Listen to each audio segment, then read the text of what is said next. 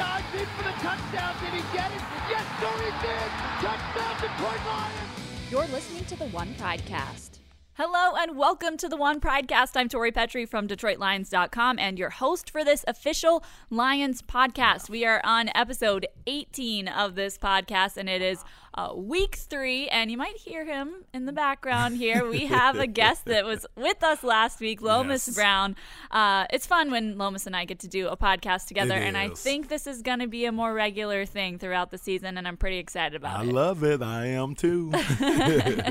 We always uh, have a fun time talking Lions football, and Lomas makes it easy for me. And sometimes we slip a little Gator talk That's in there right. as well That's right. because Lomas and I are both Florida Gators, and we just can't help it sometimes. yeah, you're right. It does. It just kind of slips out. So forgive us if y'all hear some Gator talk come out. Exactly, but we, we definitely do enjoy uh, talking Lions as well, and there's plenty to talk about this week as the Lions started their season 0-2 with a loss again last week to the San Francisco 49ers in Santa Clara. Uh, they come back home to face the New England Patriots on Sunday, so we'll do a little bit of looking back and a little bit of looking ahead as well, but we'll start uh, with that game in San Francisco, and I asked you this question uh, last week about that week one game. What are your immediate reactions to that game, Lomas? Well, immediately it was better than the first game from a defensive standpoint. Yeah. Yeah, we gave up a lot of yards on the ground, almost 200 and I don't care what league you're playing. You can play flag football, Tori, and that's not good. But we held them to three for 12 on first downs, and we got six sacks. So that was encouraging, you know, to see that we made those strides on the defensive side of the ball. And conversely, with offense, you know, when they had to go down and score when the game was late and we put up points, they were able to go down and score and put the ball in the end zone. So those were things that I took positive out of those games. But again, starting deep in the hole and giving up the Yeah. big plays, that's just a recipe for disaster. And and what uh, really hurt us, I think, so much um, more so was the penalties. 10 of them for 105 yards, but it was just the big ones. I think one brought a punt return back. And, Yep. you know, so it was just big penalties that hurt us, too. Yeah, and you can't forget the penalty that brought back that uh, interception, Interception, there at the end of the game. Tracy Yes. Walker, who I've been impressed with early on uh, in the season and in the preseason as well. Uh, it was cool to see him have that moment, but disappointing for him that his first NFL Yes. interception didn't end up counting there. What did you think of that exchange when it happened? I know I was I mean I was jumping for joy because again that was a great play by Young and first rookie right, Right. your rookie guy and that was a great play that he made and again you know for it to get um, brought back for something that happened way on the other side of the field. But I mean the thing I have to say Tori they were consistent with the call. The Okay. referees were. So I can't say that we got robbed on that. And if you look at it we were we got caught with our hand in the cookie jar. So, but it was just unfortunate because that would have been a great moment for Tracy, and that would have I think really clinched the game for us. yeah, I think a lot of fans had a hard time with it being so far away from the play. Yes, that's the biggest thing. You're right, but they call it, and you know what the other thing is? It's such a small penalty. It's only five yards Right. yardage wise, but it's an automatic first down, and that's the killer part about that penalty there. Yeah, it definitely was disappointing. I um, said this in uh, a video that I did this week where I was standing on the sidelines when that play happened, Mm-hmm. and somebody next to me just before that had said, "Oh, it would be great if the Lions came up with a pick right here. We need a turnover." And uh, it was so funny. It was like as if on cue, Tracy Walker comes in, gets that interception. I was standing right there in front of it, and it was like, "Wow, th- th- these are the lines we're used to seeing." Is uh, you, that, you took the that, words that out of comeback in the fourth That's quarter, right. those clutch That's right. interceptions. Usually it's Darius Slay or Glover Quinn that we're seeing do that. Now Darius Yeah. Slay wasn't even on the field when that happened because he had that concussion in that game. Uh, Glover Quinn was on the field, but it was the young guy who came up with the interception, and I think that that is more of what we're used to seeing uh, from this team in the fourth quarter. But then the fact that it was called back on a penalty was just really kind of representative of that whole game to me. Yes. Uh, it just was like, all right, this makes sense. Uh, and disappointing uh, for me, I think. I feel bad for Tracy because Yes. it wasn't his fault or anything, and it was his first NFL uh, interception. But good for him. I'm sure there will be more to come for him. Uh, but I wonder if he did keep that ball or not. I know. Even though it didn't count, it was a big moment for him, and it would have been huge if it weren't for the penalty. So. I know. I think I would have kept it. Yeah. yeah, but then you, you flip it over, and the Lions still had a chance to come back and win it there. They were down just three points with the ball in their hand with a little more than a minute left in the game. And it was surprising, I feel like, to see the offense not be able to to put anything together there. I mean, uh, we haven't really seen a lot of really uh, really great stuff from them so far this season. But in the past, historically, when Matthew Stafford has the ball in his hands at the end of a game, you're used to seeing him make something happen with it. And he even said after the game, as soon as I got up there, I was sure, I was 100% convinced that we were going to score seven or at least three to tie the game. Uh, and it did not end up happening. There were two key drops on that on that drive, and uh, you know, I think that that was kind of typical of how that game went offensively for the team, mm-hmm. but not typical of what we usually see from Matthew Stafford in late game situations. You're right, and it, it's been that way. A great point, Tori, and it's been that way pretty much. I, I could say the first two games too. We haven't seen the real Matthew Stafford. We really Yeah. haven't, you know, because like you say, he thrives in situations like that when it's a minute to go and you could go down and score or win the game. He normally thrives in tho- those situations, but I don't think we've seen him the the first two games of the season. It just seems like he's just a little off. Don't know what it is. Can't really pinpoint it. Try to look at his footwork and see if it's something with that. Can't really tell that. You know, the line, I thought, especially in this second game, I thought the line did pretty good. You know, Okay. he took a couple of hits, but for the most part, I thought the line, especially when you dropping back, you know, as much as we did, and especially in the situation when they knew we had to pass the ball, I thought the line held up pretty well when we got into our hurry up and everything. Uh, conditioning doesn't seem to be a problem with anyone, and that's some, one thing that Coach uh, preaches about uh, the team being well conditioned is just right now. And I do think if you look at not just Matthew, look at some of the other quarterbacks in the league too, big name quarterbacks. They're a little off too. A lot of the other quarterbacks not putting. Now you hear about the young quarterbacks putting up big numbers. Patrick Yeah, Mahomes. exactly. Look at the week that he exactly. week. Fitzpatrick, you don't really, but he's kind of non anonymous. But some of the other big name quarterbacks not putting up the real big numbers of having the years that we're used to. Sure. So maybe it's a slow start by all of them. But we do know Matthew's going to get better, and it's only going to get better with Matthew as the season goes along. Yeah, he kind of took responsibility after the game. Uh, he had that fumble that resulted in a field Yeah. goal for the 49ers. Now, thanks to Eli Harold's sack there, it, that was just a field goal and not not a touchdown there, but that definitely cost them and when you lose the game by 3 points, you definitely go back and think about those things and he said, "Hey, maybe if I hadn't fumbled the ball there, maybe we're tied there at the end of the game uh, and things are a different situation." But that definitely uh, was a case where usually savvy veteran Stafford is more careful and pressing Tori. I just ain't pressing. He's trying to do so much because you're right. Yeah. Savvy, boom, just throw it out the way. Right. Live for the next play. Let's go. Let's go. But man, I got to make a big play. Man, maybe maybe my guy will come open and you know. So that's what I seen with that play That in makes- particular. Yeah, that makes total sense. I mean, when you feel like you've got to be the guy to make something happen, uh, that definitely creates Yes. more pressure on you. But something else that I think a lot of people have pointed out this week is just the touch on the deep balls, just being a little bit Yes, more off than they usually are. Usually, he and Marvin Jones Jr. will will connect on. 90% of those of those uh, passes and there have been some drops and some times where you know somebody got a hand on it and, and they couldn't quite come down with it but there have also been others where it just has been off which has been strange to see You're especially on the deep ball too, Tori. Like you saying, the deep ball has been that was his throw right there, and you're right. I mean, Kenny Golladay, you know eh, eh, that overthrow, and you you're right. And even some, I've even noticed some of the smaller routes too. You know, it just hadn't been right there where he puts it at, where the guy, you know, it's. So it's just a little something going on right now. But again, I think it's something that's correctable, you know, because we've seen what Matthew has done in the past. So we know it's something that's correctable, something that he's thinking about, which is a good thing that he knows that's going on. So he knows, and you know, uh, if the the player puts more pressure. Nobody could put more pressure on the player than himself. Sure. So Matthew, he you know he's not worried about outside noise because he's putting enough pressure on himself to get those things corrected. Sure. Well, definitely uh, needs to be some improvement there. And like Yeah. you said, I think that Matthew Stafford is totally capable of that. So we'll see. But can I can I interject one thing? Of course. You can always interject, Tori, Lomas. I just think they would make that young man feel so much more comfortable if he, every now and then he could just turn around and hand it off. And that was going to be my next point.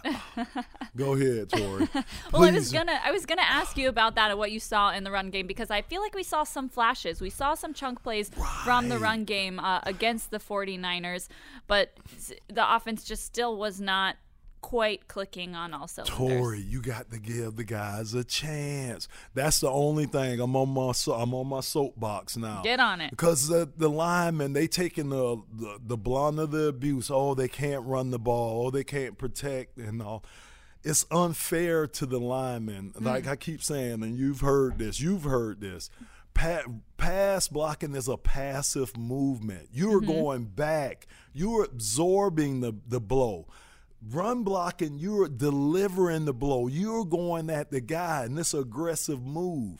You can't go back, drop back 50, 60 times a game, and then when you need third or fourth and one, you expect your line to just roll off the ball and get it. It don't work that way. You have to get in a rhythm. The running back has to be able to get in a rhythm. The offensive line has to be able to get in a rhythm. How do you get in a rhythm? You have to run the ball. You have to continuously run the ball. You have to run the ball maybe four, five, six times in a row, you know, to get that rhythm going. We don't do that enough. Hmm. We're running, like you said, we had success. I agree 100% with you. We had success running the ball in San Francisco. And then for some strange reason, we got away from it. We got away from using Kerryon, and we didn't use him enough. So until we get that corrected, and it's got to be some rhyme or reason to your offense, too. You have to set plays up. I don't know if you remember, but I don't know if you remember all day long with San Francisco, their uh anytime they ran the play, they would have the wide receiver just come in the back, just go behind the play. And they didn't use it a lot, but they just had him doing that. And then there was one play they had him come, they flipped the ball to him. He carried the ball. Sure. One time he carried the ball on the handoff, but they were setting up different things to come off that action. We don't do that. So you have to be able to do that. And that'll help your offensive linemen so much to settle down. Run blocking helps us settle down, Tori. I don't I used to I didn't like pass blocking. That's the least Really? favorite thing. That's the least favorite thing for a lineman to do. Know That what's the is so worst thing for a lineman is the two minute drill where everybody want to see us run all game long. the hurry up. A lineman hates the hurry up because again, they know what you're gonna do. Defense know all they're gonna do is pass the ball. They rotate their guys in. They get a fresh guy in, and all he's doing is working on this pass rush moves against you. So it's not good when people say, "Oh, they should go hurry up the whole game." It won't work. You can't do that the whole game because again, you limit your playbook and Sure. everything. But you put a lot of pressure on them big guys up front, and we like pressure, but we don't like a lot of pressure on us. Well, I wish you guys uh, could see Lomas uh, showing me what the play looked like with his hands. And uh, Lomas is very animated, and I love how he's kind of demonstrating it. Of course, you guys can't see that in the audio version of this podcast, uh, but I think he explained it uh, really well there. So, so let me ask you this: you you think that part of the answer to the Lions' offensive problems is calling more run plays? I think it is. I think ba- being more balanced. Okay. I think I'll say that, uh, Tori, being more balanced. You could be balanced with screen plays. You could be pa- balanced with draw plays too. You could be balanced with the little short passes too. Mm-hmm. But again, you have to. The, all that's going to come off of the run game. If you don't establish the run, all those things I just said, they're not going to be successful. and They're not going to run successfully. So you everything needs to start with your run game. To me, if you want to be a physical team like Coach Matt Patricia said we want to be, you got to run the ball. You got to start with the run, and you got to stop the run on defense. So, from what you've seen thus far, do you think the Lions have what it takes to continue to Abs- run the ball? Absolutely. We just again, and it's certain it's plays that you have to run now. Again, see, I can't get into all the particulars, but there's certain plays that you run too. Tori, our line, we don't have a big power or offensive line, the big meat greeter, graders, the 340 pounders. Sure. We got slim tall, kind of almost like basketball players, six eight at Taylor Decker, uh, the big right tackle. He's like Rick so Wagner. yeah. So we got big athletic linemen. So to me, what you try to do is get those guys more out in space. Hmm. Pull those guys more, have them cover up linebackers and smaller guys. You know, angle off more towards the tackle, run plays more towards the tackle than between the tackles, run them outside the tackles or right at the tackle position. That's how, to me, that's how our run game represents more than running between the tackles because we're not built that way. We're just not. We're trying to get built that way because you see us bringing in LeGarrette Blunt, you know, and we got the big fullback, Nick Bellore, as our fullback. So you try, you see, we're trying to get that way, but we're not that way yet. So you have to play to your strength right now, and our strength is to be more of that type of offensive line than the uh, the one that we're trying. I think we're trying to be right now. Yeah, that was going to be my next question. You you brought up LeGarrette Blunt because when you think LeGarrette Blunt, you think between the tackles, but you think that the Lions' strength right now is, uh, you think they should focus on their strength in where their offensive line runs the ball best, rather than the strength of what that specific running back does best. Is- so do you think they have the running backs to be able to run outside you the fit the scheme of that. So with Legarrette, that that's a situational, like Coach always preaches, situational football. So say if it's third and one, uh, third and two, yeah, I'm bringing Nick Bellore and I'm bringing Legarrette Blunt in, and I'm trying to go between the tackles and get that third and two or that fourth and one. Yes, because that's situational. That's what they call for. But if it's first and ten or second and you know nine or whatever, then my run, I'm not trying to run between the tackles or bring in that type of power game. Then I'm trying to bring in a Kerryon Johnson or Theo Riddick, guys that I could try to get towards the edges or work out in space because that's the type of again, that's the type of line I have. So you play the situation. Coach always preaches that, and I think that's why Legarrette is here more situational. You get on the two yard line and you got goal line package, you send them in. Right. I'm sending Legarrette in. Of course. Uh, yes.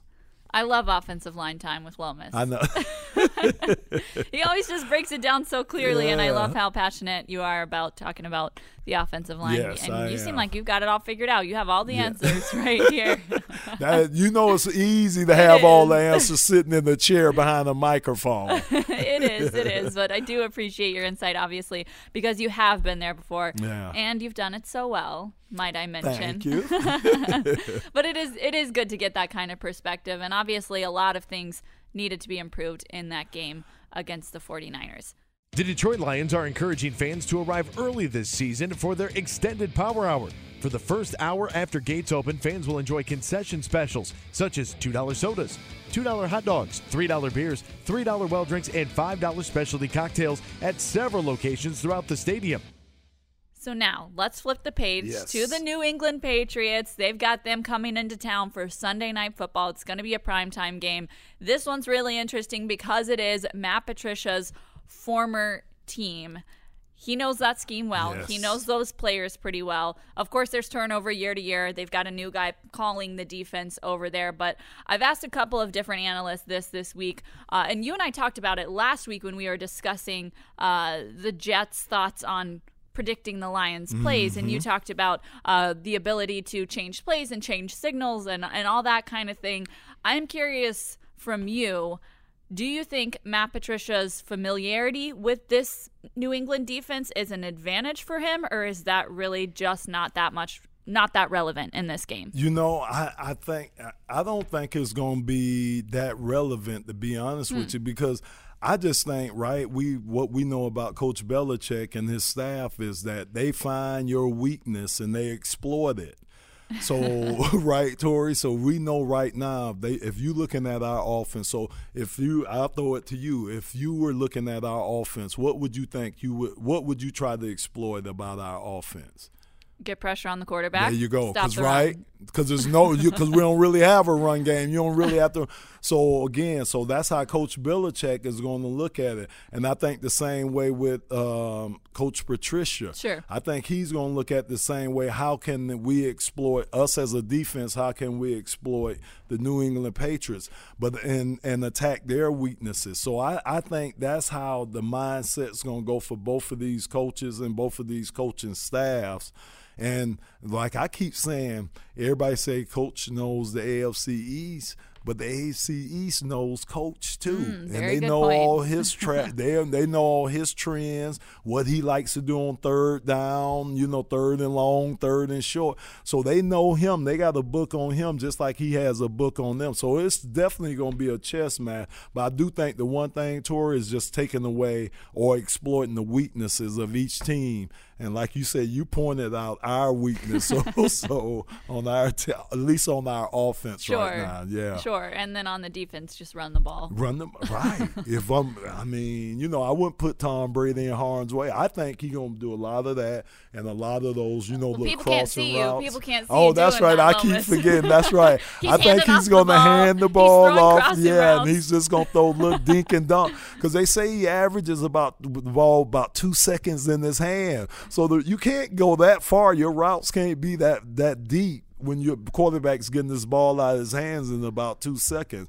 So I look to see him continue to do that against us. I thought it was very interesting. Matt Patricia said this week in his press conference that he doesn't want to give his players too much information on New Mm. England because he has so much. And with how smart of a guy he is, I, I really believe that that is true, that he just knows so much about New England's system that he doesn't want to overload his players because if you do that, then you can paralyze them. That's right, Tori. So, from a player perspective, tell me a little bit about that. I, I don't think he was inferring that his players couldn't handle that much information. He just is trying to give them the information they need. Am right. I, am I getting they- that right? You you perf you hit it perfectly on the head. He don't want guys to outsmart themselves.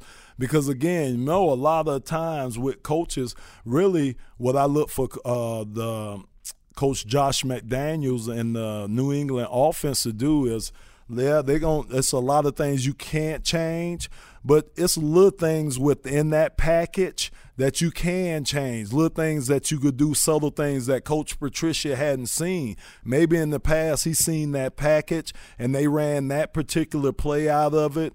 They could still show that same package, that same set, but maybe instead of having the back run, you know, an out route, maybe the back runs a straight, you know, go straight up the field, Sure. and it's differently than what he remembers. So that's a great point he's making because you're right. A guy see that and you thinking one thing. So I know he wants them to react more than to outsmart them thing themselves because you don't want to think a play out. You really want to see the play and react Sure. to the play more than just try to think it out because that's when you'll get yourself in trouble. And that makes total sense because he also mentioned how much New England changes week to week and that that is their strength. Their strength is how they tailor each week's game plan to that particular team. And so if you focus too much on tendencies and patterns and history that you might get lost in it because of what exactly what you're describing that you want your players to react to what they're seeing. So Right. I think that was a very interesting insight from him. Uh, whereas on the surface, you'd just say, well, Matt Patricia knows this defense, so the Lions should know exactly what to do with it. There are some intricacies there uh, that that don't quite apply onto that broad statement. You're right. like. You're right. And you know what else, Tori, too, as it get later in the season, say the Lions make a playoff push later in the season, then what teams are going to do, especially if it gets close to that, not only will they start studying the Lions film, but they'll start studying New England's film because they know Coach Patricia came from New England. So they'll start studying what uh, some of the things that New, even though he's not there in New England, they'll start looking at some of the things they did. Of course, they'll look back when he was there in New England, but they'll even look at some of the things that New England's doing right now to kind of give a comparison. Say if the Lions, like I say, made a playoff push and it came, it became a tight race. they start doing that when it gets closer down there because they want to know everything. They try to get every tendency they can about any coach. Playoff push, little miss. you know that was that was a little far. I'm surprised you didn't hit me with the Jim Mora playoffs. just, I'm sorry. I'm sure sorry, Lion fans. Right. I'm sorry right now. well, of course, it's just two games into the season, Right. and that uh, you know doesn't dictate the entire season. But I think it's been an interesting statistic thrown out there this week that something like between 11 and 12 percent of teams that start the season 0 and 2 are- can make it to the playoffs. So it's it's a very small percentage of 11 to 12 percent make the playoffs after starting 0 and 2. Now. I wanted to ask you something about the pass rush in New England because you mm. mentioned we talked about that's where the Patriots are going to try and attack the Lions at. Right. They are going to want to pressure Matthew Stafford, but their best pass rusher, Trey Flowers, went out of last week's game with a concussion. We'll see if he's able to play this week. We don't know, but they might be missing him and they might be missing Patrick Chung, their cornerback. How does that affect this game if their best pass rusher is not out there?